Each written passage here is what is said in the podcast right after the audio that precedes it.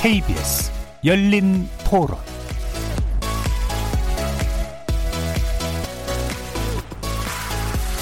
안녕하십니까. KBS 열린 토론 정준희입니다.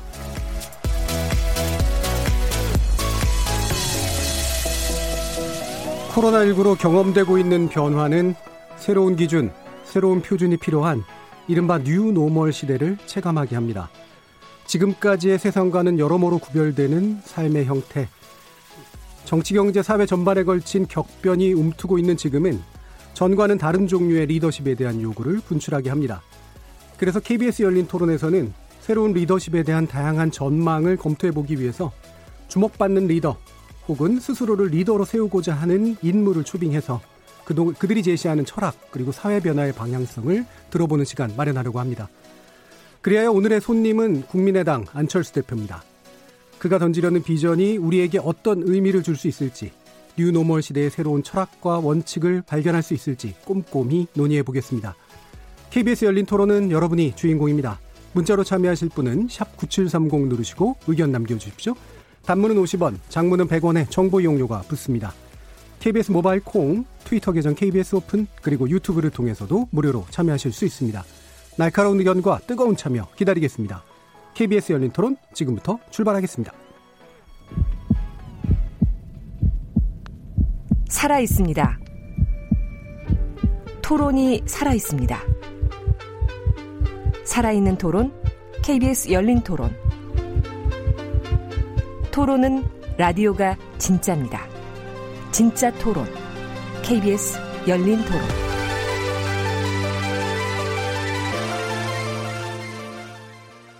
안철수 대표님이 얼마 전에 이제 총선 앞두고 처가인 여수에서부터 뛰기 시작해서 서울까지 하시는 모습도 쭉 지켜봐왔고요. 근데 정말 궁금한 거는 왜 이렇게 달리기를 하, 하셨는지 하고 많은 분들이 대표님이 하는 달리기의 뜻 것을 함께 했다고 생각하시는지 그런 게 좀 궁금합니다. 태국에 가서 이렇게 그 환자들을 돌보고 했던 거 저는 존경받을 만한 부분이라고 생각하고요. 그렇듯이 저는 꼭 어떤 그 정치 쪽 말고 그런 본인이 갖고 있는 좋은 역량을 사회에 어떤 더 공헌할 수 있는 그런 어떤 생각이 없는지 야당이 balance and check을 할 수 있는 그런 힘을 가졌으면 좋겠는데 국민의당은 그런 데 있어서 너무나 지금 그 베이스가 너무나 없기 때문에 안철수라는 개인에 의존하는 상황이잖아요. 앞으로 어떤 정치적 행보를 하시고 싶은 건지 궁금해요. 국민의당 30석을 얻었나요? 전에 총선에? 20대 때 얻었는데 한 게 없잖아요. 좀 잘해서 좀 대권의 반열에 올랐으면 좋겠는데.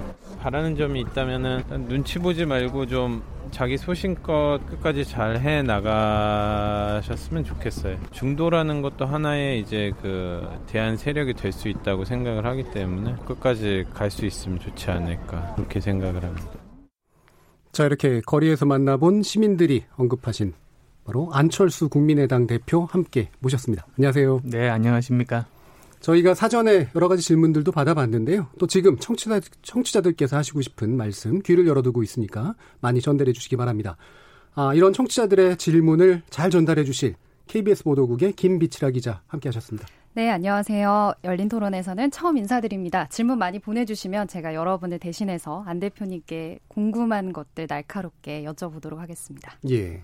어, 날카로운 질문을 부드럽게 하실 건가요? 부드러운 질문을 날카롭게 하실 건가요? 어, 날카로운 질문을 부드럽게 하는 쪽을 택하겠습니다.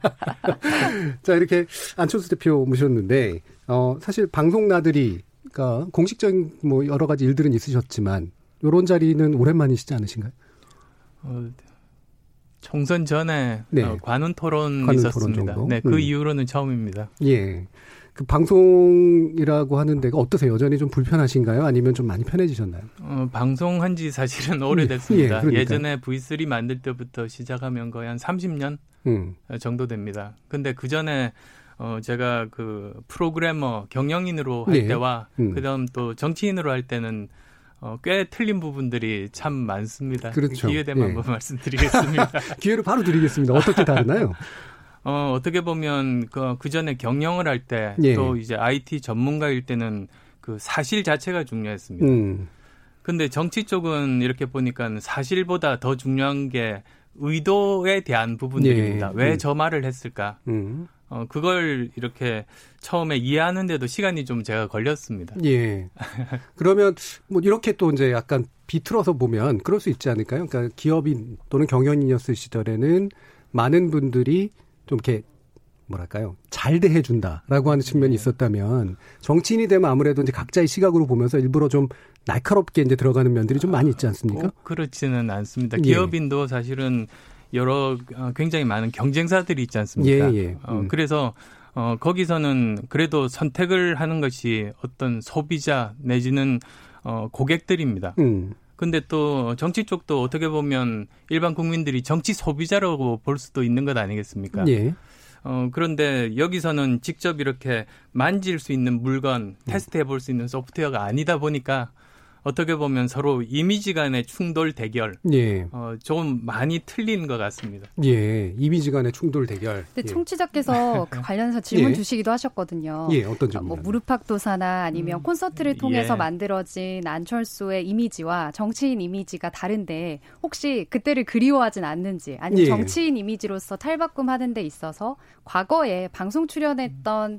안철수라는 기업가의 예, 이미지가 오히려 예. 독이 되지 않는지 하는 궁금증이 드는데요. 어, 저, 는 그렇게 생각하지는 않습니다. 사실은 그 이미지가 다르다는 그런 부분들도 어떻게 보면 직접 이렇게 만나서 이야기할 기회가 없지 않습니까? 예. 그러다 보면 이렇게 어, 방송을 통해서 이제 그, 그 사람의 어떤 일들을 이렇게 나름대로 방송에서 해석이 된 이미지를 가지고 어 그걸 이렇게 받아들이게 되는 경우들이 많은데요.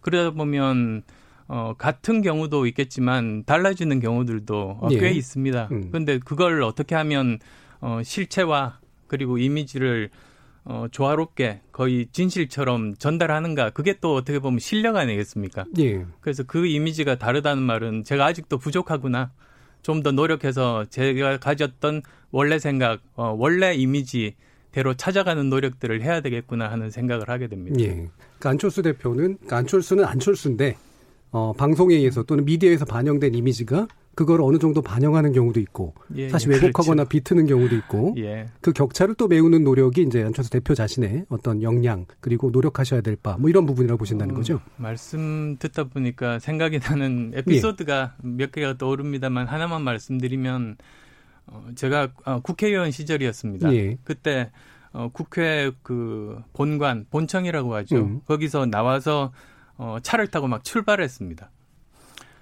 근데 갑자기 달리는 차 문을 누가 확 열더니 예. 사진을 파바박 찍는 겁니다. 음. 아, 처음에 깜짝 놀랐죠. 왜 저렇게 위험한 짓을 할까? 근데 그 다음 날 대문짝처럼 신문에 그 사진이 난 겁니다. 예. 그리고 제목이 차문도 못 닫고 도망치는 안철수 이렇게 난 겁니다. 예, 예. 그게 저 뭐 정치권에서 흔히 음. 보는 이미지 조작 예. 그런 수법들인데요. 어, 그런 것들에도 불구하고 제대로 제 의사를 그대로 뭐 저기 어, 전달하려는 노력들 예. 그게 실력이 아닌가 싶습니다. 예. 그러니까 제가 또 하는 일이 저널리즘 비평이다 보니까 그렇게 이제 뭔가 이렇게 틀을 짜놓고 프레임을 짜놓고 이제 그 안에 이제 어, 전달하고자 하는 대상을 가두려고 하는 그런 관습 시도 예. 이런 것들에 대한 비판을 많이 하는데요. 예. 아마 이제 그 비슷한 일을 겪으셨던 것 같은데 그럼 이런 질문도 한번 드려볼까요? 그러니까 예를 들면 저도 무릎팍도사 나오신 거 봤고 힐링 그 기타의 어떤 미디어 노출들 그렇죠. 네. 네, 그 과정에서 많은 분들이 또 이런 식의 얘기를 합니다. 그러니까 안철수 대표께 이제 품었던 많은 이제 기대랄까 좋은 이미지랄까 이런 것들이 이제 미디어를 통해서 형성된 이미지들이 굉장히 많은데. 예. 어, 그것으로 인해서 수혜를 받으셨다고 보시나요? 아니면은 많이 좀, 그러니까 그것뿐만이 아니라 여러 언론에 의해서 잘못 취급됐다고 느끼시나요? 어, 그, 그게 어떤 뭐 득이 됐다 또는 실이 됐다 저는 그렇게 평가하지는 않습니다. 네. 어, 그것 자체가, 어, 저로서는 어, 그 당시에 제 생각을 그대로 가감 없이 말씀드린 음. 어, 그런 프로들입니다. 예. 어, 그런데 어, 그때 주로 말씀을 드렸던 부분들은 어떤 정치에서의 뭐 정책적인 부분들이라든지 또는 어 그걸 실현할 수 있는 힘을 정치인들이 가지고 있지 않습니까? 예. 그럼 책임이 뒤따릅니다. 음. 그래서 어떻게 보면 어떤 뭐 권한이나 책임이 없는 상태에서 제 생각들을 말씀드린 겁니다. 그때 당시는 네. 예. 그리고 지금도 어 그때 생각이 변하지 않았습니다. 어, 음. 어, 단지 지금은 제가 말할 때는 그걸 이제 실현시킬 책임이 따르는 거죠. 예. 그래서 어 생각은 좋지만 그게 실제로 정치 현실에서 반영을 하는가 이제 거기까지 포함해서 평가받는 것 아닌가 싶습니다. 예. 자, 이런 이제 그 이미지와 실체, 뭐 이것에 대한 많은 고민을 또 하시고 계시고 또 실제로 그런 것들에 대한 말씀도 많이 또 이제 듣는 분이기도 한데 요번에 보면 총선에서 가장 강력했던 이미지 중에 하나가 바로 의사 안철수였었습니다. 예. 실제로 국민의당은 굉장히 강한 그 핵심적인 이미지로 내세우기도 했었고요. 어, 의료 봉사를 하셨잖아요. 또두 예. 번에 걸쳐서 하셨고 어떻게 경험하셨나요? 어, 처음 대한의사협회로부터 2월 29일 날 문자를 받았습니다. 예. 어, 지금 어, 대구에서 굉장히 많은 확진자들이 발, 발생하고 있는데 어, 의사가 부족하다. 음. 어, 그래서 저는 별다른 고민하지 않고 어, 바로 내려갔습니다. 그리고 실제로도 보면 그날 가장 많은 확진자가 지금까지 중에서도 어, 발생했던 그 바로 그날이었습니다. 예. 어, 그리고 그게 저한테는 어, 익숙한 일 중에 하나였습니다. 음. 사실 어, 제가 의과대학 다닐 때 그 가톨릭 학생회에서 의료 봉사를 하면서 제 아내도 만났습니다. 예. 그래서 저희는 어, 처음 만날 때부터 지금까지 어, 그, 어, 그런 같은 생각을 하고 있던 사이여서 어, 같이 내려가는 게 너무나 당연하다. 저는 음. 그렇게 생각을 했던 겁니다. 그리고 그 15일 동안 어, 봉사를 하면서 참 많은 상황이 다르다는 생각들을 했습니다. 예. 왜냐하면 이 코로나 19가 지금도 사실은 잘 모르는 질병 아니겠습니까? 음. 어 그리고 그러다 보니까 뭐 의사라고 덜 무서운 건 아니거든요. 그렇죠. 예. 정체불명이고 이제 그 생명의 위협을 느끼는 그런 상황이어서 어 그 전까지 의료 봉사는 어 도와드리러 간다는 그런 심정만 있었다면 이번에는 뭐 목숨을 걸고 전쟁터로 가는 그런 심정이었습니다. 예. 그리고 실제로도 어, 평생 처음 방호복을 입어보고 음. 어, 환자들을 진료한 다음에 어, 벗을 때가 문제였습니다. 벗을 때. 예. 음. 방호복을 입을 때 감염되진 않거든요. 음, 환자 예, 볼 때도 예. 안전합니다. 음. 문제는 감염된 방호복을 벗을 때 대부분 감염이 일어납니다. 음. 그렇겠죠. 그러니까 예. 신경이 곤두서서 더 많은 시간을 들여서 방호복을 벗고 그리고 제가 땀을 그렇게 많이 흘린 줄 몰랐습니다. 음. 뭐그 두꺼운 수술복 전체가 다 젖었으니까요. 음. 어, 그래서 당연히 탈수가 됐습니다. 저 음. 그런데 그걸 모르고 밖으로 정신없이 탈수된 상태로 걸어 나와서 제가 사진을 누가 찍고 있다는 사실도 인식을 그때는 못했습니다. 예. 어, 지금 이렇게 보시는 그런 사진들이 어, 그때 사진들이었는데요. 그 참 불행한 일이지만 어쨌든 우리나라가 지금 잘 극복하고 있다는 것 어, 거기에 또 대한민국 국민으로서 자부심도 느낍니다. 예.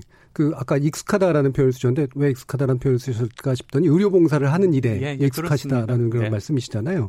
그러면 그 중간에 그, 그 의사를 그만두시고 그 이후로도 의료봉사라든가 이런 식의 일들을 좀 하셨었나요? 어, 꾸준히 그 관심을 가지고 그 어, 계속 어, 기회가 있을 때마다 음. 어, 찾아가고 제가 할 수 있는 일들을 어, 했었습니다. 예. 어, 음. 어, 그 어, 성심원이 있습니다. 어, 저 가톨릭 계열에 예, 예. 예. 그 그쪽에 가서도 어, 한센시병으로 예. 고통받는 분들 어, 봉사도 해드리고 꾸준히 그런 일들을 알리지 않고 해왔습니다. 예. 관련된 혹시 또 그 청취자들 질문 없으신가요, 김비치 그러니까 청취자들도 음. 이제 의사 안철수의 모습 음. 멋있다 음. 그런 얘기를 많이 하셨는데 아울러서 늘 붙어 있는 질문은 그 의사 안철수로서 주목을 받았다면 의사 안철수가 경험한 코로나19 어땠는지 그 메시지 굉장히 관심을 더 갖게 되잖아요. 예, 예. 그런데 그때 안 대표님의 입에서 나오는 메시지들이 코로나19에 대한 현 정권의 뭐 실정이다, 포퓰리즘이다, 이제 예. 이런 메시지들이 너무 주로 하시다 보니까 음. 어, 정말로 음. 우리가 방역 선진국이라고 뭐 외신이나 외국에서 극찬을 하는데 거기에 대해서 동의를 혹시 하시지 않는 건지. 어, 그런 질문들이 몇개 네, 있더라고요. 그런 질문들이 네. 있습니다. 어, 그건 아마 좀 착각이신 것 같은데요. 예. 제가 봉사할 때 어떤 정치적인 메시지를 내지 않았습니다. 오, 히려 그렇죠. 봉사 기간 동안에 그 참 특수한 상황, 특별한 상황이었던 것이 그 다른 질병은 그래도 그 가족분들이 가서 어, 문병도 하고 간병인도 갈 수 있는데 이번 경우는 가족들도 접근을 하지 못하고 언론도 접근을 하지 못해서 이분들이 어떤 고통을 구체적으로 받고 있는지를 외부 사람들은 알 수가 없습니다. 근데 제가 그때 어, 많은 환자분들 이렇게 대화하고 어, 위로도 해드리면서 어, 그때 여러 가지 사연들을 전하는 일들을 나름대로 했습니다. 그럼 그 중에 하나가 그 언론을 통해서 많이 나왔습니다만 가슴이 답답하다고 하는 그 아주머니가 계셨어요. 예. 그래서 어디가 어떻게 아프십니까 했더니 어 그게 아니라 어제 그 남편이 돌아가셨다고. 근데 서로 다른 병원에 있다 보니까 얼굴도 못 본 채로 화장을 하고 본인이 환자니까 그 장례식에 참석도 못 하고 그래서 가슴이 답답한데 낫지를 않는다고 어, 그러시는 음. 겁니다. 어떤 말로 그게 위로가 되겠습니까? 어, 그래서 어, 그분의 그런 안타까운 사연이라도 전해야 되겠다 싶어서 어, 그때 또 그 다른 기자분들께 그 말씀도 드리고 어, 그때는 그랬습니다. 음, 그러니까 현장에서 직접 보고 겪으신 대단히 이제 감정이 울컥할 수밖에 없는 예, 예. 그런 장면에 그거, 대한 말고도 전달이었다. 사, 음. 사연들이 정말로 많습니다. 예. 그 따님하고 그리고 굉장히 나이 드신 아버님하고 같이 입원을 했던 겁니다. 예. 다행히 같은 병원이었었는데요. 어, 다행이라는 건 어폐가 있습니다만. 근데 그 아버님 먼저 이렇게 그 진료하러 이렇게 갔더니 거기에 따님이 와 계세요. 자기 병실 놔두고 예. 본인도 환자인데도 아버님이 더 좀 그 위독하시다 보니까 그 옆에서 너무나 발을 동동 구르리고 안타까워 하시면서 예. 어, 본인도 아픈 그런 상황에서 어, 그렇게 돌보는 어, 그, 그 장면도 접하고 어, 정말 그 안타 까운 가슴 아픈 수많은 사연들을 접했습니다. 예. 아마 청취자께서는 그 의료 의료 활동을 하시고 나서 이제 달리시기 시작하면서 예, 그래도 의사 안철수로서의 예, 예. 코로나19 방역에 대한 어느 정도의 진단, 그러니까 현 음. 정부가 어떤 점들 잘하고 있는지에 대한 음, 메시지들 좀 예. 구체적으로 좀 원하시고 궁금했던 것 음. 같아요. 근데 그것보다는 계속해서 어느 정부에 대한 비판, 코로나 관련된 비판에 좀 메시지를 집중하시다 보니까 이런 메시지는 통합당 메시지랑 다르지 않다라는 의견이 좀 일각에서 있었어요. 그런 부분들 아마 그 청취자들이 제가 그때 어, 드린 정확한 그 메시지는 이랬습니다. 지금 아직 그 코로나 사태가 끝나지 않았다. 뭐 정부에 대한 평가를 말씀하 물어보시지만 거기에 대해서 평가할 때가 아니다. 그런데 정부에서도 지금 자화자찬할 때가 아니다. 많은 사람들이 걱정하는 것이 2차 확산이 가능하지 않습니까? 지금 우리나라는 어느 정도 이렇게 관리가 되고 있습니다만 지금 미국 그리고 또 유럽 이런 데서 또 유입이 될 수 있으니까요.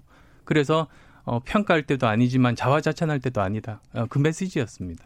그, 근데 한쪽만 들으시면 또 그렇게 예. 해석하실 수도 있죠. 예, 예. 그 관련해서 또 이제 나셨, 하셨던 이제 메시지가 이제 뭐였냐면 어, 정부가 이제 전문가의 말을 제대로 좀 들어야 된다. 아, 예, 예, 그렇습니다. 예, 예 그런데 지금의 이제 정부는 전문가의 말을 제대로 듣지 않는 문제가 있다라는 이제 그 아, 예, 취지의 어떤 예, 얘기를 그, 하셨단 말이에요. 예, 맞습니다. 예, 그 부분에 대해서도 좀 언급 좀 해주시죠. 어, 그 지금 사회가 굉장히 복잡하지 않습니까? 예. 사회가 굉장히 복잡하다 보니 이제는 그 제일 위에 있는 사람이 모든 의견을 취합해서 어, 의사결정을 하기에는 현장도 잘 모르고 전문성도 떨어집니다. 예. 그래서 요즘같이 복잡한 시대야말로 전문가가 현장에서 직접 의사결정을 할 수 있는 권한을 주는 것이 제일 대처가 어, 잘할 수 있는 방법입니다. 예. 어, 제일 상징적인 것이 그 오바마 정부에서 어, 그때 아마 빈라덴 그 작전을 할 때그 예, 예. 어, 그 사진이 기억이 나실 겁니다. 예. 거기 보면 그 군 장성이 제일 중앙 테이블에서 모든 걸 지휘를 하고 있고 저 구석에 오바마 대통령이 쭈그리고 앉아서 이렇게 보는 그 상징적인 장면이 있습니다. 예. 그래서 그것이야말로 어, 전문가가 자기 전문성을 발휘해서 어, 최대한 그 상황을 대처하도록 하고 정부는 모든 지원을 아끼지 않는 예. 어, 그런 것인데요. 어, 이번도 마찬가지입니다. 이번도 그 어, 초기에 어, 저 정부에서 초기 대응은 실패했지 않습니까? 초기 확산이 어, 중국 이외의 나라에서 최초로 확산된 나라가 우리나라입니다. 근데 그때도 그 방역 관련해서 그 중국 전역으로부터 입국자들을 막아야 된다고 이미 건의들을 많이 했는데 예. 어 그게 여러 가지 뭐 고려 사항이겠습니다만 그게 받아들여지지가 않았습니다.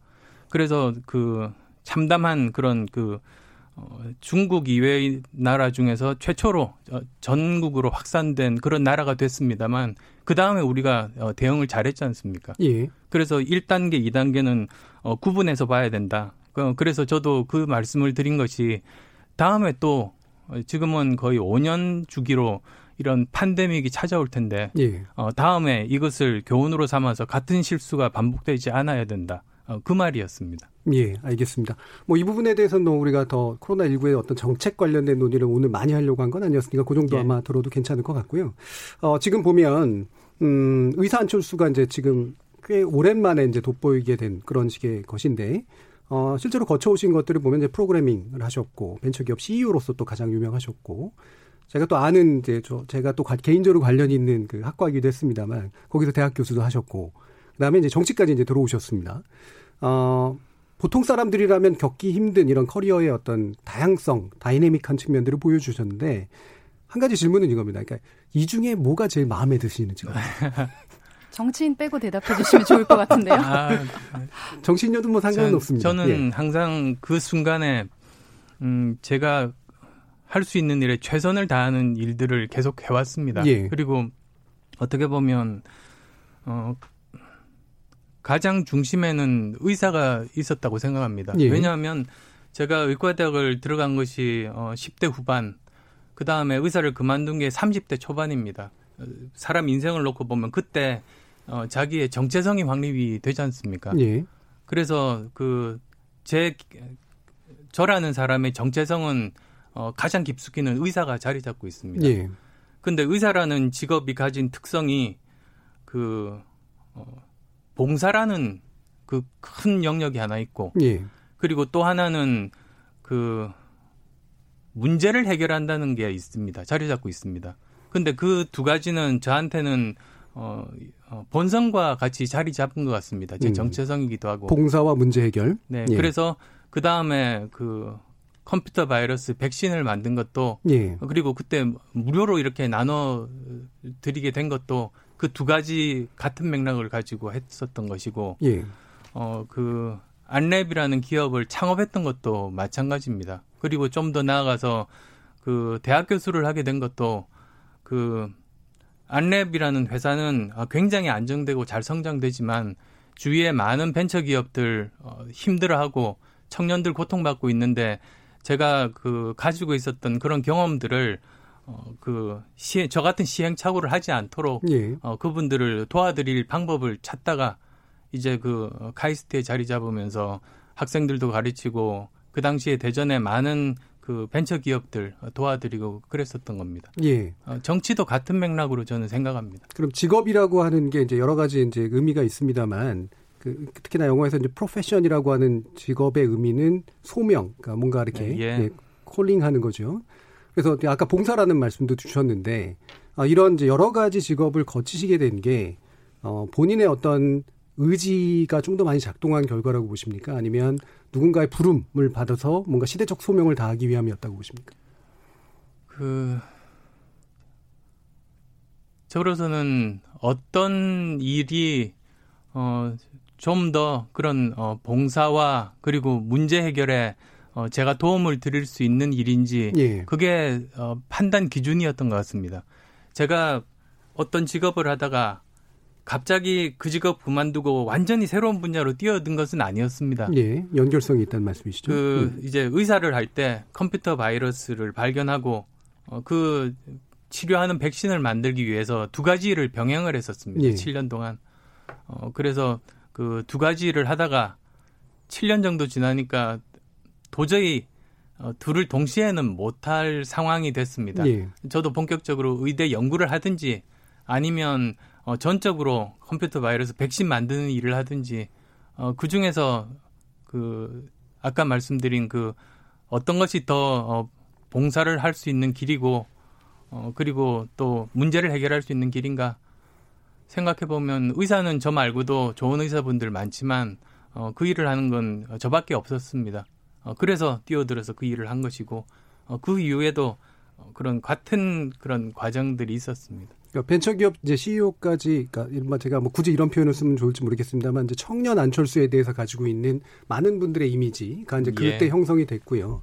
그 뒤로 이제 보면은 이제 어, 토크 콘서트도 이제 다니시고. 예. 그 다음에 결국에는 이제 서울시장 관련해서 이제 얘기가 됐다가 나중에 이제 결국 이제 정치로 투신하시는 이제 그런 결, 그 과정을 겪으셨는데 이 부분이 어떤 분들에게는 그래서 말씀처럼 그 직업의 결과로 뭔가 또 다른 봉사, 또 다른 소명을 찾아 나가는 그런 일위로 비춰질 수도 있고 예. 또 어떤 순간부터는 이른바 상징 자본을 축적해서 더 예. 많은 권력이나 영향력을 획득하려는 시도로 또 비춰질 수도 있을 것 같단 예. 말이에요. 예. 어떤 쪽이세요? 어, 저는 계속 이렇게 말씀드리면 될 것 같습니다. 그 우선은 기업 약간 네. 돌아가서 제가 설명이 필요해서 그런데요. 음. 우선 기업의 목적이 수익 창출이냐, 음. 아니면 기업의 활동 결과가 수익인가, 음. 어, 거기에 대한 논쟁들이 있습니다. 물론, 예. 그건 철학적인 부분이어서 어느 게 정답이라고 할 수는 없습니다. 음. 예. 근데 저는 어, 항상 본질적으로 그 기업 활동을 하더라도 돈 자체가 목적이 되면 수단 방법을 가리지 않고 무리를 하게 되고 그러면 원래 이 일을 하려는 본질과 멀어진다. 예. 오히려 어, 내가 하고 있자 하는 본질에 충실하면 수익은 그 결과로 따라오는 것이고 그래서 기업은 지속 가능하게 어, 그 일을 계속할 수 있다. 저는 그런 철학을 가지고 있습니다. 예. 그건 제 지금까지 살아오면서 했던 모든 일들의 어, 기본적인 생각입니다. 음. 정치도 마찬가지입니다. 정치가 저는 어, 권력이라는 것이 목적이 되면 안 된다는 생각입니다. 어, 물론 어, 권력을 잡아야 일을 할 수 있습니다만 예. 권력은 어, 수단이고 그리고 또 어, 그 어느 정도 국민들의 신뢰를 얻었을 때 어, 권력도 잡을 수 있는 것 아니겠습니까? 예. 뭐 작게 보면 어, 기초단체부터 해서 국회의원 뭐 이렇게 다 예. 자기 나름대로의 그런 것들을 국민들로부터 선택을 받게 됩니다. 근데 그것 자체가 목적이 되는 것이 아니고 저는 그것은 결과라는 생각을 가지고 있습니다. 예. 그 부분은 이제 아마 뒤에서 또 2부에서 네. 또 정치적 소명에 관련된 이야기를 아마 나눌 수 있을 것 같고요.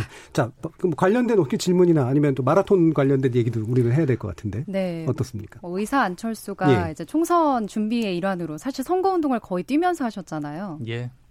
지금 우리나라에서 안철수 대표가 국토종주한 거는 초등학생도 다 안 돼요. 아, 아십니까? 네. 저는 모르시는 줄 알았습니다. 근데 어떤 공약을 가지고 예. 뛰었는지에 대해서는 정말 저희 아까도 아, 예, 얘기를 많이 예. 주셨지만 예. 왜 뛰었느냐 얘기를 많이 하시는데 사실 그 시점에서 달린다고 하는 거 어, 결정하기 쉽지 않으셨을 것 같거든요. 예, 청취자분들의 대부분의 질문이 왜 뛰었는지 구체적으로 어, 오늘은 좀 알고 싶다 이렇게 얘기하셨거든요. 뛰는 게 목적이 아니라 결과다. 아닙니다. 죄송합니다. 그렇게 되면 안 되니까요. 예. 왜냐하면 그... 사실 조금 제가 부가적으로 구체적인 답변을 요구하기 위해서 질문을 드리자면 예. 뛰면서 메시지를 자주 내셨잖아요. 다들 예. 궁금해서 많이 봤는데 사실 사색을 하는 러너로서의 사색의 결과물이 당장은 메시지로 안 나올 수도 있는데 결국 뛰시고 나서 보니까 뛰면서 이런 점들이 보였다. 그런데 중간중간에 내가 얘기하지 못했던 게 있다라면 지금 해달라라고 많은 마라톤 그 애호가들께서 얘기를 좀 해주시거든요. 이제 예. 정리되셨는지 해서. 예. 그 저 우선은 선거운동 기간 동안에 어, 저희들이 선거운동을 할 방법이 없었습니다. 국민의당이 왜냐하면 예. 저희들은 그 어, 비례대표 후보들만 예. 내다 보니까 예. 어, 현수막도 못 겁니다. 그리고 현장에서 사람들 앞에서 연설을 못 합니다. 그럼 저희들로서는 어떤 방법이 있겠습니까? 없거든요. 어, 그래서 어, 정말 고민 끝에 어, 이 방법을 쓰게 된 겁니다. 그리고 물론 힘든 과정입니다. 그렇지만 그 혹시나 인터넷 방송을 보신 분들은 아시겠습니다만 제가 뛰면서 계속 정책 설명도 하고 이야기를 했습니다. 음. 그게 어떻게 보면 이 마라톤은 어, 인터넷 방송을 위한 수단이었고 거기서 저는 그 현장에서 할 수 없는 일종의 연설을 계속 한 겁니다. 현장에서 연설을 못 한다는 건 어떤 의미시죠? 비례정당도 그러니까, 가능하지 않나요? 아닙니다. 예. 저그 현장에서 음. 사람들을 모아놓고 이렇게 유세 활동 연설을 못 하게 되어 있습니다. 그 차량 차량을 타고 다니고 하는 거는 괜찮고. 예 예. 예. 음. 근데 어, 그런 메시지들을 음. 못 내다 보니까 오히려 그 저희들 나름대로 어, 저로서도 사실은 고통스럽죠. 그리고 어 제가 그 풀코스 마라톤도 세 번 정도밖에는 못 뛰어본 사람이 예. 어 450km 가까운 그 거리를 뛴다는 거는 어 전문가분들도 어, 불가능하다는 그런 의견들이 많았습니다. 근데 그러함에도 불구하고 어, 제 의지 그리고 한 번 약속을 하면 그걸 지킨다는 어, 그걸 보여드리고자 어, 그 미제 세계에 도전을 하게 된 겁니다. 그리고 그냥 뛴 게 아니라 어, 그 방송을 지금도 유튜브에 있습니다만 거기서 계속 이야기했습니다. 저는 음. 저는 어느 정도 그래도 어, 뛰면서 그 뭐 숨이 차거나 그러진 않거든요. 물론 뭐 전속력으로 뛰지는 않아서 그렇게 했습니다만 어, 그래서 충분히 여러 가지 정책적인 것 그리고 현안 지금 현재 현안에 대한 생각들 계속 말씀을 드렸습니다. 근데 그거는 뛰지 않고 이렇게 룸을 마련하셔가지고 유튜브를 예. 통해서 계속 하실 수도 있었는데 굳이 달리면서 했을 때는 어떤 이유가 있었을 것이다. 예. 뭐 책에서도 예. 쓰셨겠지만 그 짧은 기간을 왜 달리면서 했어야 하느냐에 대해서는 여전히 좀 구체적인 설명이 필요할 것 같은데. 어, 달리면서 그 여수부터 그리고 광화문까지 거기에 많은 것을 지나치지 않습니까? 예. 어 그러면서 사실은 그때 틈틈이 또 그 만나는 많은 시민분들이 계셨고 그때 대화도 나누고 그리고 또그 어, 코로나 19 때문에 완전히 초토화된 화해 단지라든지 펜션촌이라든지 거기들을 지나갔습니다. 어 그리고 뭐 예를 들면 이런 겁니다. 지나가다가 그 동네 사진관이 있었어요. 예. 근데 코로나19에 직격탄을 사진관이 맞았습니다. 예. 왜 그러냐? 어, 거기는 주로 여권 사진들을 어, 찍, 예. 찍는 그, 그런 곳이었는데 지금 여권 사진을 필요로 하는 사람들이 없거든요. 그래서 그런 세세한 부분들까지 어, 정치가 지금 돌보지 못하고 아예 모르고 있는 거구나. 그걸 저도 많이 깨달았습니다. 그러면 어, 이런 궁금증이 나서는데 안철수 대표님께서 뛰시면서 그러니까 예전에 이제 배낭 메고 이제 전국 일주 하셨듯이 예, 예. 이렇게 접촉면을 넓히고 구석구석 가보겠다. 다시 말하면 들여다보고 듣고 배우겠다가 더 먼저셨어요? 예. 아니면 만나서 얘기하겠다가 더 먼저셨어요? 어, 그 만나서 이야기하는 것도 제가 이야기하는 게 아니고 듣는 예. 거죠. 음. 어, 그 제가 말하는 거는 만나지 않고 계속 이렇게 이동하고 뛰고 있을 때 제 이야기를 할 수 있고 예. 만나면 주로 많이 듣습니다. 음. 어, 그리고 또 어, 뭐, 비, 비유라고 할까요? 들면 이런 겁니다. 그, 저 남도 대교를 이렇게 뛰어서 지나가고 있었을 때입니다. 네. 아시겠습니다만 남도 대교가 전라남도와 경상남도를 연결하는 다리입니다. 네. 섬진강을 네. 따라서 그리고 바로 건너면은 거기에 화개장터가 있습니다. 네. 근데 뛰면서 이렇게 보니까 차를 타고 지나갈 때는 안 보이던 것들이 보이더라고요. 음. 그 강둑 아래에 아주 예쁜 조그만 들꽃들이 있었습니다. 예. 그리고 또 그 옆에는 쓰레기 더미도 있었습니다. 어, 그걸 보고 문득 제가 느꼈던 게 어쩌면 대한민국 정치는 그냥 차를 타고 지나가는 것이 아니었는가. 음. 차를 타고 지나가면 이렇게 큼직큼직한 것들은 볼 수 있습니다만 세세한 그런 아름다운 부분이나 문제점들은 보이지 않고 그냥 지나가 버립니다. 예. 근데 이렇게 걷거나 뛰고 자기 발로 한 발 한발 국토를 디디면서 보면 그런 것들이 다 눈에 들어옵니다. 예. 그러니까 이렇게 뛸, 어, 뭐, 걸, 걸, 걸으면서 보는 그 풍경, 광경과 예. 차를 타고 가는 건 굉장히 다른데 우리나라 정치의 문제점이 차를 타고 휙 지나가 버리다 보니 이런 문제점들에 대한 인식 자체를 못하는 것이 아닌가 음. 어, 그런 깨달음도 얻었습니다. 그러면 만약에 그렇다면 주기적으로 뛰시거나 걸으셔야겠네요. 정치하시면서. 어, 저는 계속 그러고 있습니다. 예. 청취자께서 어, 그 달리기 관련해서 주신 질문 중에 저도 궁금한 게 예. 그렇다면 이렇게 선거의 일환으로 뛰는 거를 효과를 보셨다고 생각하는지 그리고 페페로니님께서 주신 질문 효과가 있었다면 다음 선거 때도 또 달리실 것인지 여기까지 관심을 갖고 계시더라고요. 실제 달리시면서도 방송을 하셨으니까 여론의 예, 흐름도 예. 계속 보고 계셨을 거 아니에요. 예. 국민의당의 표를 얻는 데에 효과가 있었다 없었다 말씀해 주실 수 있어요? 그 뭐 저 그것 자체가 어느 정도 효과가 있었는지는 어, 잘은 모르겠습니다. 예. 그 어느 정도 뭐 선거 운동 기간이라는 게 사실은 선거에서 제일 중요한 것이 어, 그 당시에 뭐 구도라고 이야기들을 많이 합니다만 그건 이미 정해져 있는 상황에서 거대 양당의 어, 그 강한 충돌 그런 상황에서 저희들은 선거 운동을 시작하게 된 겁니다. 어, 그러니까 그 효과에 대해서는 잘은 모르겠습니다만, 어, 그, 최소한 저희 당에 대한, 국민의 당에 대한 관심은, 어, 선거, 뭐, 마지막 날까지 계속 지속적으로 올라갔었습니다. 유일한 선거 운동이었으니까, 어, 그런 면에서는 어느 정도, 어, 효과가 있었다고 생각합니다. 예. 그런데 제, 다, 시 음. 하기에는 체력이 받쳐질지 제가 볼 때는 국민의당이 당대표를 너무 혹사시키는 것 아닌가 하는 그런 우려가 좀 있는데요. 어, 지금 이제 그 리더십 관점에서 보면 하셨던 이제 그 언급이나 이제 그 관련된 기사들 중에 페이스메이커라고 하는 게 눈에 띄더라고요. 예. 예. 일반적으로 이제 리더하면 앞서 나가는 사람인데 지금 안철수 대표께서 제시하시는 마라톤을 통해서 어느 정도 제시하고 있다라고 보여지는 건 함께 뛰어가도록 만들어주는 그런 역할이 예. 아닐까 싶은데 실제로 그런 리더십 이론을 가지고 계신 건가요? 예, 그렇습니다. 예. 그 제가 그 마라톤 관련 책도 냈고 거기도 예. 썼습니다만 그 페이스메이커라는 것이 어그 마라톤을 내가 4시간 안에 뛰겠다, 5시간 안에 뛰겠다고 이렇게 마음 먹었을 때 혼자서 시간 관리하기가 힘듭니다. 예. 근데 그 대회를 나가 보면 어, 4시간 풍선을 가지고 있는 사람, 5시간 풍선을 가지고 있는 사람이 있습니다. 그냥 아무 생각 없이 어, 시계 안 보고도 그 사람만 따라가면 4시간 안에 들어오고 5시간 안에 들어옵니다. 그래서 처음에는 그 사람들의 도움들을 많이 받는데요. 예.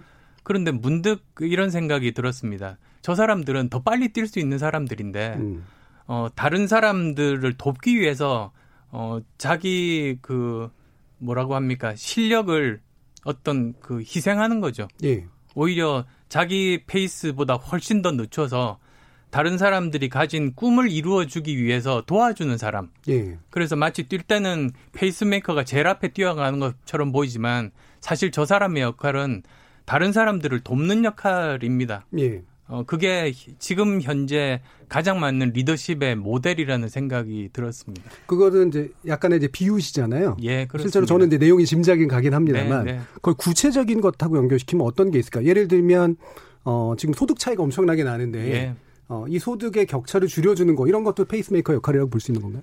어, 그 페이스메이커의 역할이라고 볼 수 있습니다. 예. 그런데 그 방식이 일하는 방식이 다른 겁니다. 음. 즉 예전에는 그 나를 따르라 식의 리더십만 생각했지 않습니까? 예. 그래서 그 앞서 나가고 다른 사람들은 시키는 대로 따라가기만 하면 되는 그런 상황이었습니다. 그 국가를 하나의 수레라고 본다면 앞에서 끌어주는 사람 예. 역할이 리더의 역할이었죠. 그런데 지금은 오히려 그게 아니라 수레를 앞에서 끌기보다는 뒤에서 밀어주는 사람. 예.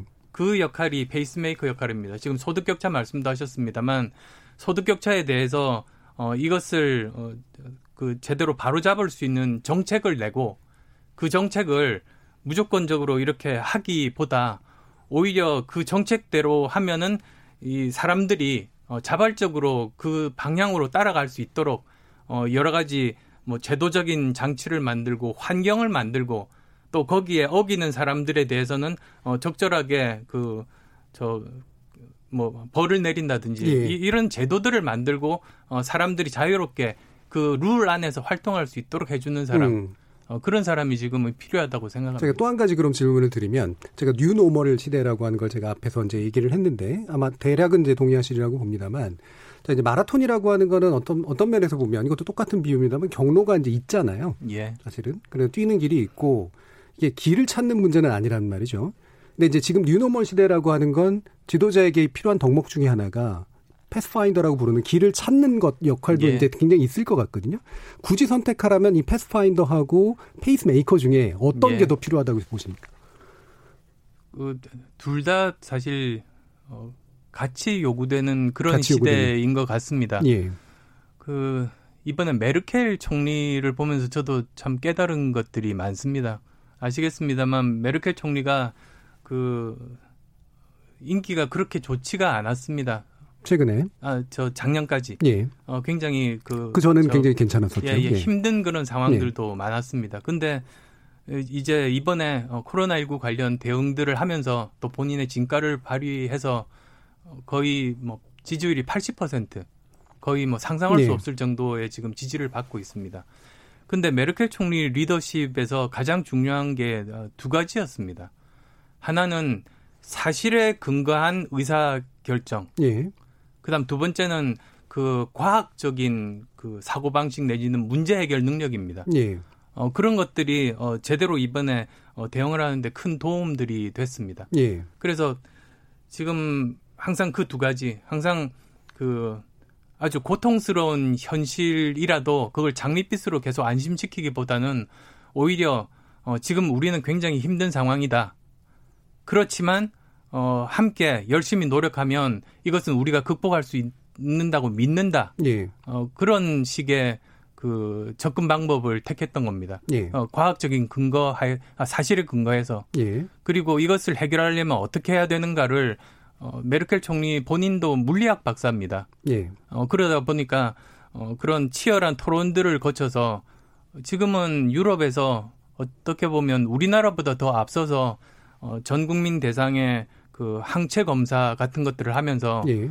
언제 어, 그 이제 사회 그 사회적 거리두기를 어, 그만두고 어, 국경을 열 것인가 그 시기를 택하는 그런 방법들을 지금 쓰고 있는데 예. 많은 나라들이 지금 주시하고 있습니다. 그 부분은 그러면 훌륭한 사례인 건 맞는데 제가 질문 드렸던 것에서 비교해 보면 그게 길을 찾고 여는 쪽에 가깝습니까? 아니면 같이 가는 쪽에 가깝습니까?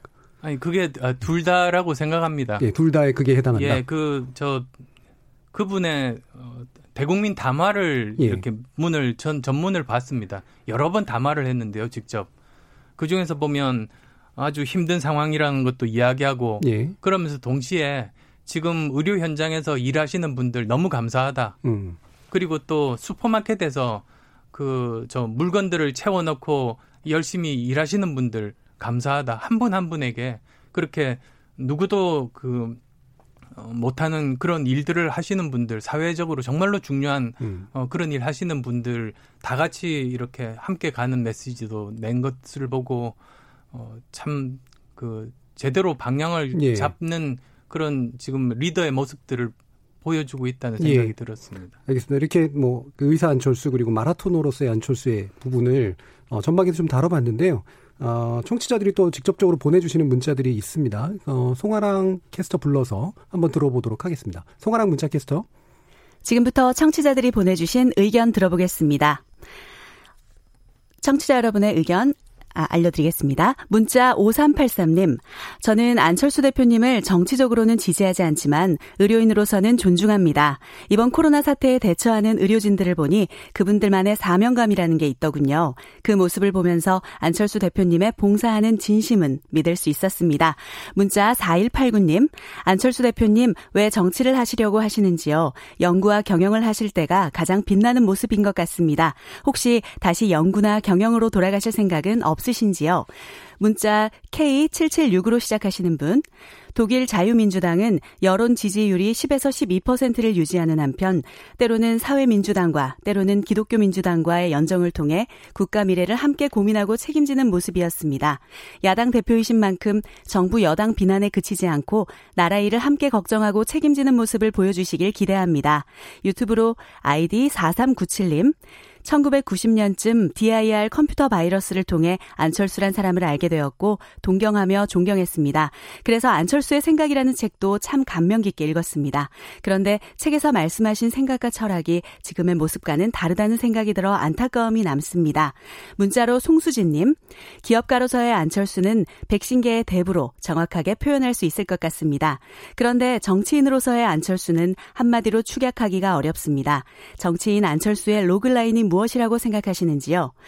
문자로 6192님, 지난 국회의원 선거에서 지역구에 출마하지 않은 가장 큰 이유가 무엇인지 궁금합니다. 라는 의견 주셨습니다.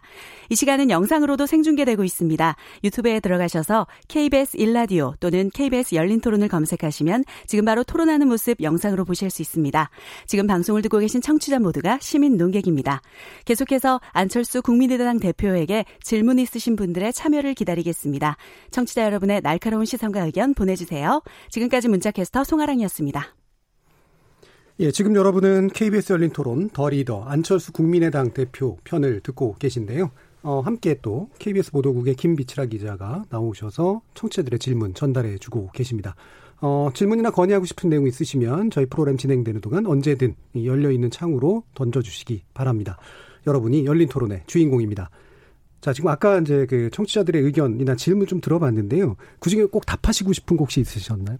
뭐 다 답해드릴 수 있습니다. 근데 한 가지만 하시면 어떤 거 있을까요? 한 가지만요. 예. 그, 왜 정치를 하는가? 예. 그건 저는 어, 정치야말로 사회적인 어, 가장 큰 봉사라고 생각합니다. 음. 우리나라 정치에 대해서 왜 많은 실망감을 가지고 계실까? 저는 그거 세 가지라고 생각합니다. 우선은 공익보다는 사익을 추구하는 정치인들에 실망하시고, 예. 그리고 또 어, 민생 문제를 해결하기보다 그냥 싸움만 하는 문제 해결하지 못하는 정치에 실망하시고, 그리고 정치가 왕처럼 국민 위에서 군림하는 예. 그런 모습들 거기에 실망하시는 거 아닙니까? 예. 그러면 저는 힘은 미약하지만 그 셋 중에 조금이라도 바꾸는데 어, 보탬이 되고자 어, 정치를 시작했던 겁니다. 예. 그래서 그런 초심들은 어쩌면 뭐 지금의 모습과는 옛날이 다른 것 같아 보인다고 하시는데요.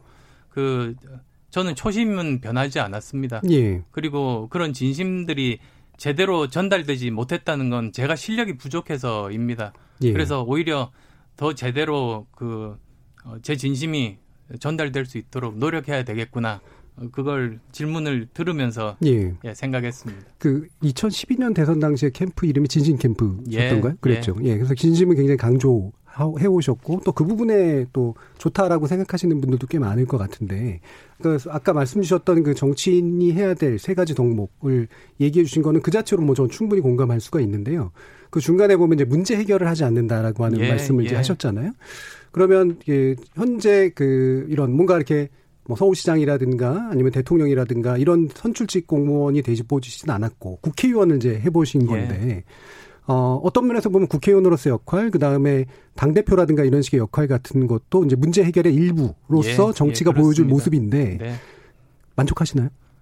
그 뭐 나름대로 열심히 노력을 했습니다. 예. 그래서 뭐 예를 들자면 그 김영란법 통과에 어, 나름대로 그 큰 역할들을 했었습니다. 음. 그 당시에 그 어, 여야 다 어느 정도 그 논의가 수, 사그러들고 예. 더 이상 진행되지 않은 분위기에서 제가 직접 그 여당 야당 둘 다 원내대표를 만나서 다시 불을 붙여서 어 결국은 그 통과되게 했었던데 음. 어 그때 했던 그 역할들이 있습니다. 그리고 예.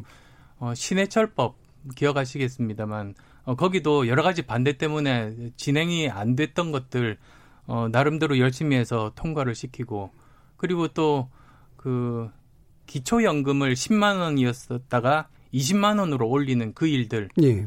그거 이제 그 굉장히 반대가 많았습니다만 어쨌든 당내 설득해서 관철시키고 어, 그런 일들을 했습니다. 근데 예.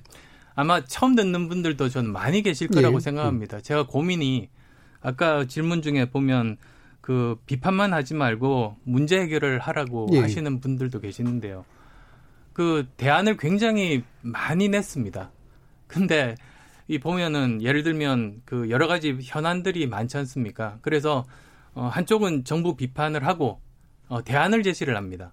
항상 저는 그래 왔습니다. 아마 저 연설문이나 뭐 이번 그 마라톤 하면서 예. 정책 제안했던 것도 문서를 읽어보면 다 그렇게 남아 있습니다. 근데 문제는 항상 그 전문이 기사화될 수는 없고 그 중에서 한 부분만 따서 기사화가 되면 그러면 비판만 기사화 됩니다. 음. 근데 그 대안을 제시하는 것도 되게 중요한 문제 해결의 방법이긴 한데 문제 예. 해결은 결국은 문제를 해결을 해야 되잖아요. 네, 그렇습니다. 그 대안이 채택되지 않으면 문제 해결이 안 된 거 아닙니까? 예, 예, 예. 예, 왜 그런 그렇습니다. 거죠?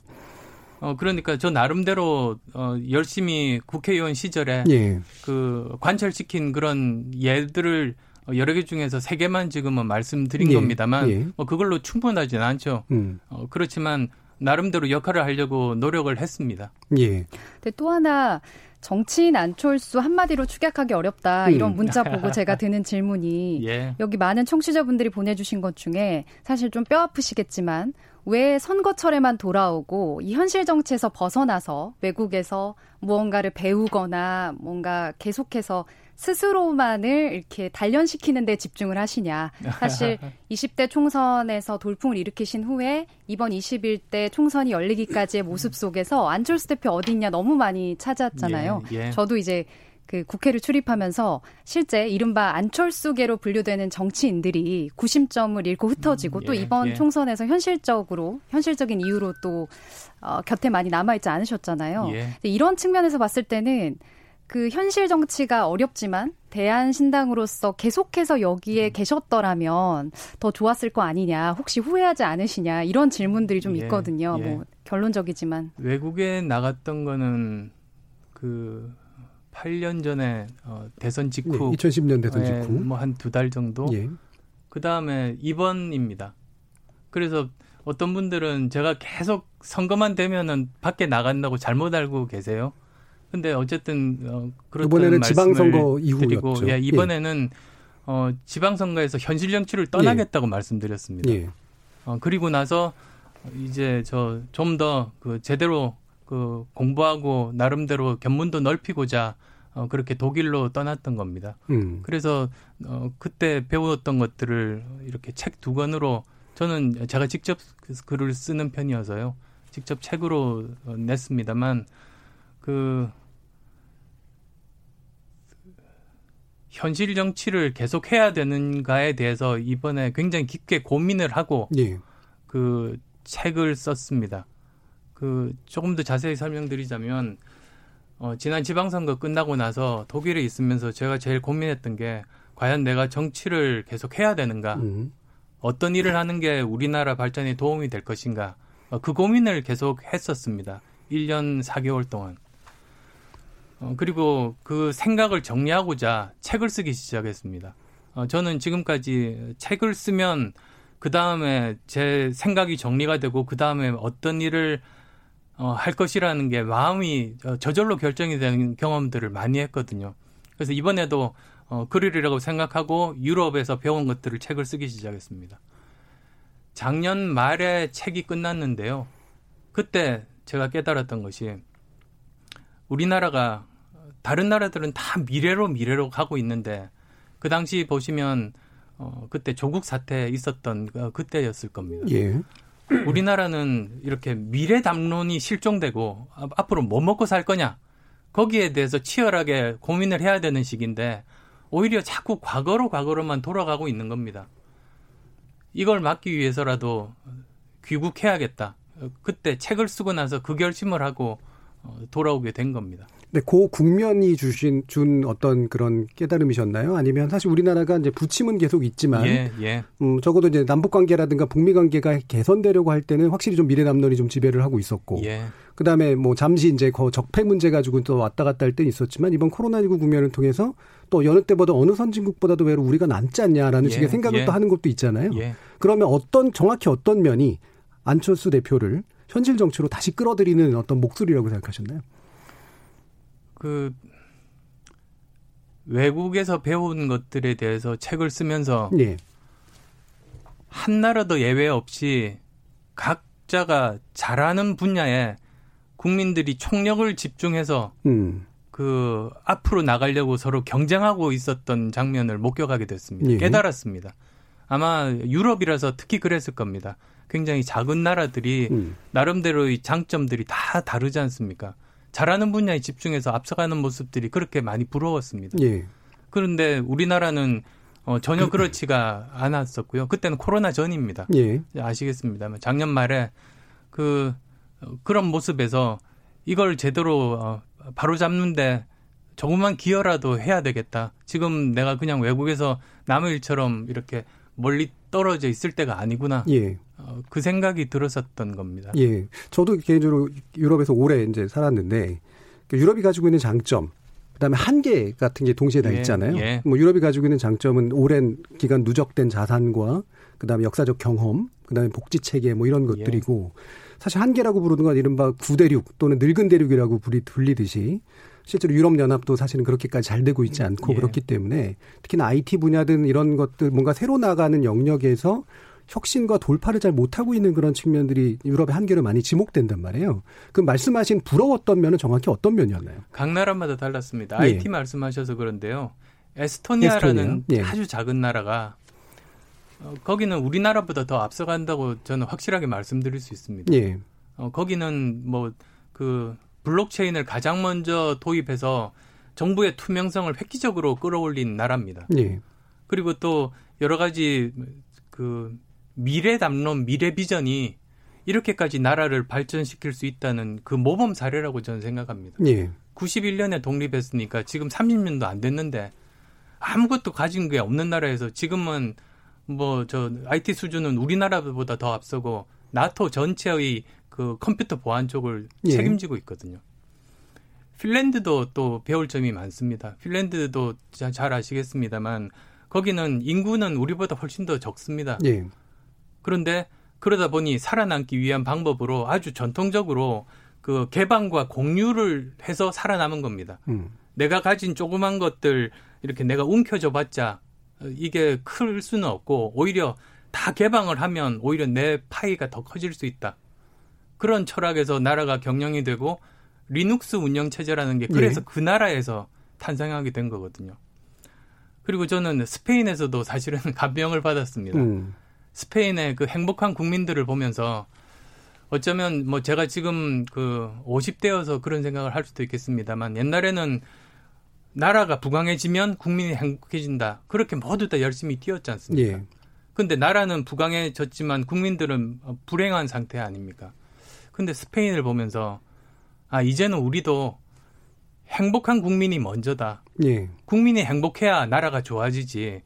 뭐 언제까지나 부강한 나라 만드는데 국민들이 다 참을 수는 없는 이제는 어, 이 패러다임 사고의 패러다임을 완전히 바꿔야 된다. 음. 어, 그런 교훈들을 얻었습니다. 네. 그, 그런 이야기들을 어, 책을 쓰면서 어, 저도 정리하고 깨달았던 겁니다. 예, 라틴계 국가들이 이렇게 노는 거 되게 좋아하고 이렇게 하죠. 예. 김비철 기자님 관련된 질문. 예. 네, 책을 쓰시고 어떤 활동하셨는지는 이제 귀국하셔서 많은 분들이 아, 안철수가 저런 것들을 했구나라고 음, 했는데 음, 예. 그게 이제 총선까지 개인적으로는 시간이 좀 짧았다고 생각하실지는 모르겠지만 그렇게 배운 것들이 실제 이번에 안철수가 만든 어, 예, 신당에서 예. 어떤 비전으로 나왔는가 음, 거기에 예. 대해서는 비판적인 의견을 가진 분들이 굉장히 많거든요.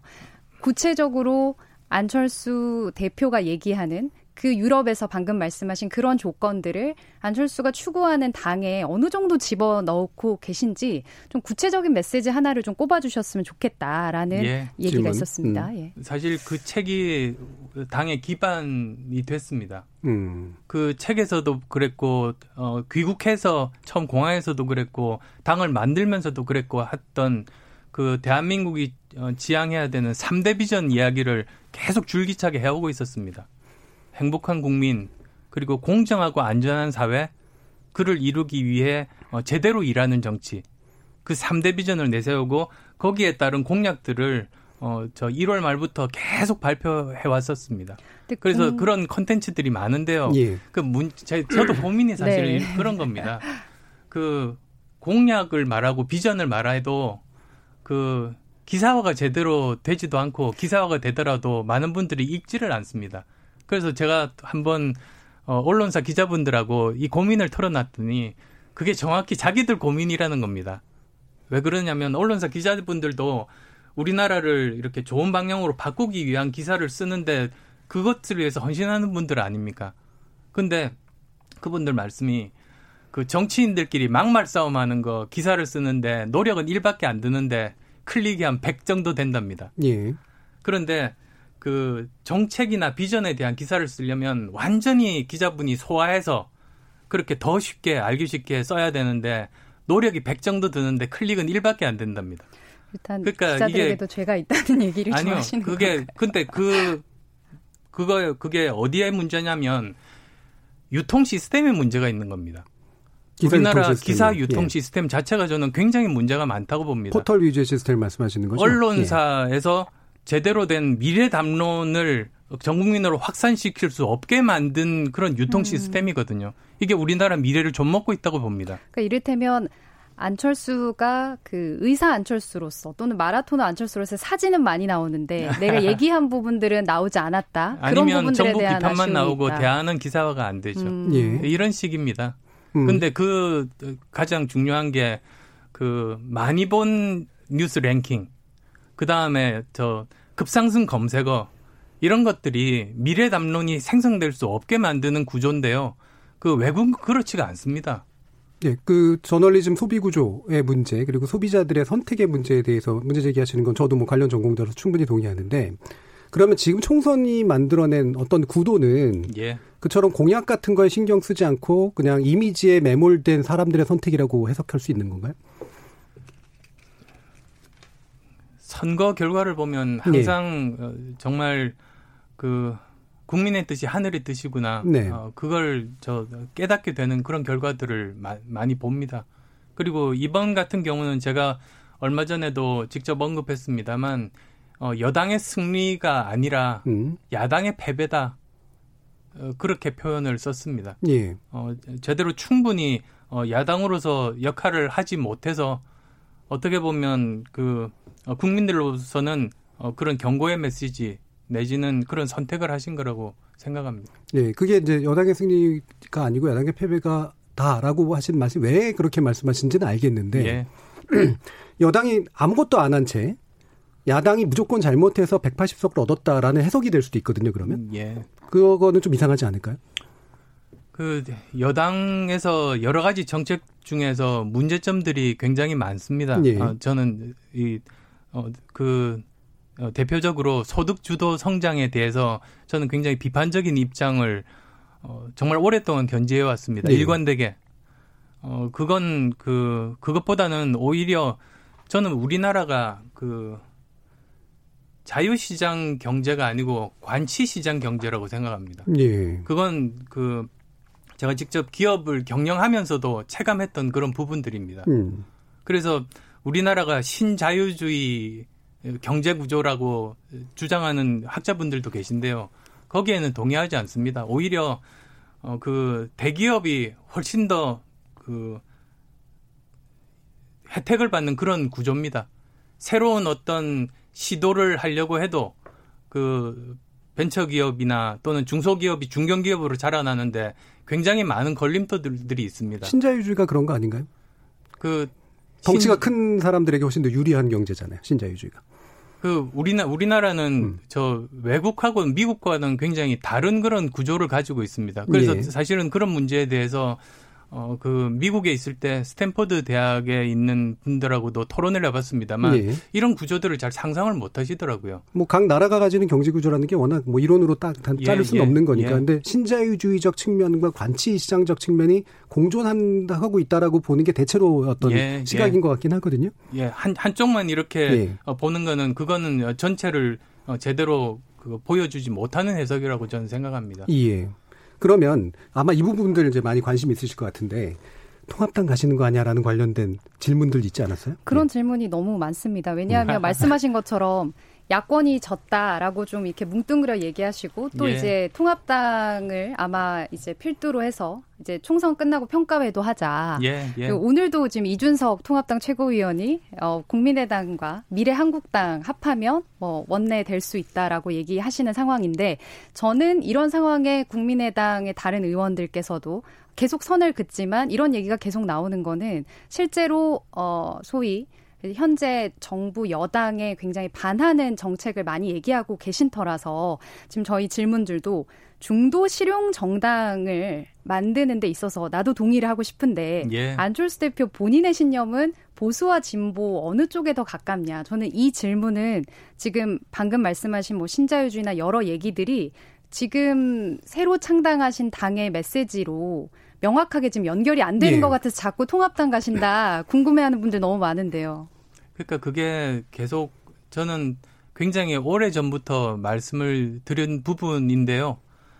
그 아, 일단은 저는 생각이 변한 게 없습니다. 옛날이나 지금이나 뭐 안철수의 생각 책도 언급하셨습니다만 네. 그때나 지금이나 변하지 않았습니다. 근데 어떻게 보면 가장 책임이 있고 권력이 있는 건 여당 아닙니까? 네. 그게 뭐 진보 측이 됐든 보수 측이 됐든 저는 끊임없이 가장 책임이 많은 정부 여당에 대해서 비판적인 그런 의견을 계속 견지해 왔습니다. 그래서 저 그 보수 정당이 집권했을 때 그렇게 야권으로서 야당으로서 비판을 하면 그 진보라고 하고 그 다음에 또 어, 지금 같은 형태에서 또 정부 비판을 하면 보수라고 그럽니다.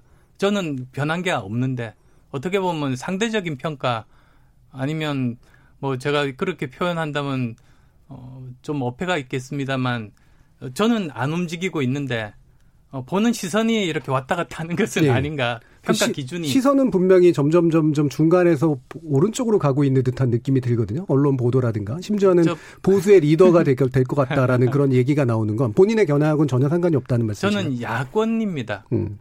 보수라고 말하지 않았습니다. 예. 그, 그, 당연하지 않습니까? 여당은 하나밖에 없지 않습니까? 대통령을 낸 당이 여당이죠. 예. 나머지는 전부 야당입니다. 그러니까 이념하고 상관없이 야당을 크게 만드는 데는 동의한다라는 말씀이시죠? 네네 그렇습니다. 끊임없이 음. 견제 받아야죠. 과거에 다당제 소신은 어떻게 된 겁니까? 어, 그것도 같은 맥락이었습니다. 예. 다당제는 그러면 야당을 여러 개를 만드는 거잖아요, 사실은. 여, 야당이 여러 개가 있으면 예. 그러면 훨씬 더 많은 국민들의 의견을 제대로 반영할 수 있다는 겁니다. 예. 그럼 지금은 통합당과의 어떤 논의는 그럼 연대나 연합 정도의 수준이지 뭔가 함께 만들어서 대선 후보가 된다거나 이런 쪽은 완전히 배제하고 있다는 말씀이신가요? 국회에서 정책을 그 관철을 시키기 위해서는 예. 거기에 동의하는 어떤 당과도 손잡아야 되는 것이 국회에서의 작동 원리 아닙니까? 그건 예. 너무나 당연한. 어 그래서 그 저희가 누구를 따라가는 것이 아니고 예를 들면 이번에 N번방, 음. N번방에 대한 정책은 저희들이 어 가장 중점적으로 제일 먼저 발표했었습니다. 예. 어, 그런 부분들 그 지금 선거가 막 끝나서 지금 이야기가 없는 것 같은데 이게 그렇게 해서 될 문제는 아니거든요. 네. 국회가 안 열려도 끊임없이 어 저기 토의가 되고 좀 더 좋은 방법을 찾아야죠. 그래서 저희들이 그것에 대해서 어, 저희들이 낸 안에 대해서 지금 현재 여당이 동의하면 여당과 손잡고 그걸 네. 저기 통과시키고 야당이 동의하면 야당과 손잡고 그 관철시키고 그런 게 국회의 정상적인 방법 아닙니까? 예. 그런데 그러니까 이거를 음. 무조건 항상 100% 예. 여당하고만 뭐 알겠습니다. 100% 야당하고만 이런 음. 시선들이 어 그게 저는 옳지 않다는 예. 생각입니다. 적어도 보면 그러면 안철수 대표가 함께 하시는 국민의당은 이슈를 중심으로 뭔가를 대안을 제시해서 그거 함께 할 수 있는 정치 세력과 함께 하겠다. 예, 이 예, 말씀으로 그렇, 그럼 이해할 수 있을 것 같은데요. 시간이 다 돼서 마지막 1분뿐이 못 드릴 것 같은데. 아, 예. 예. 벌써 빨리 갔습니다. 예. 아, 어떤 소신과 철학과 비전을 축약해서 국민들께 전달하고 싶으십니까?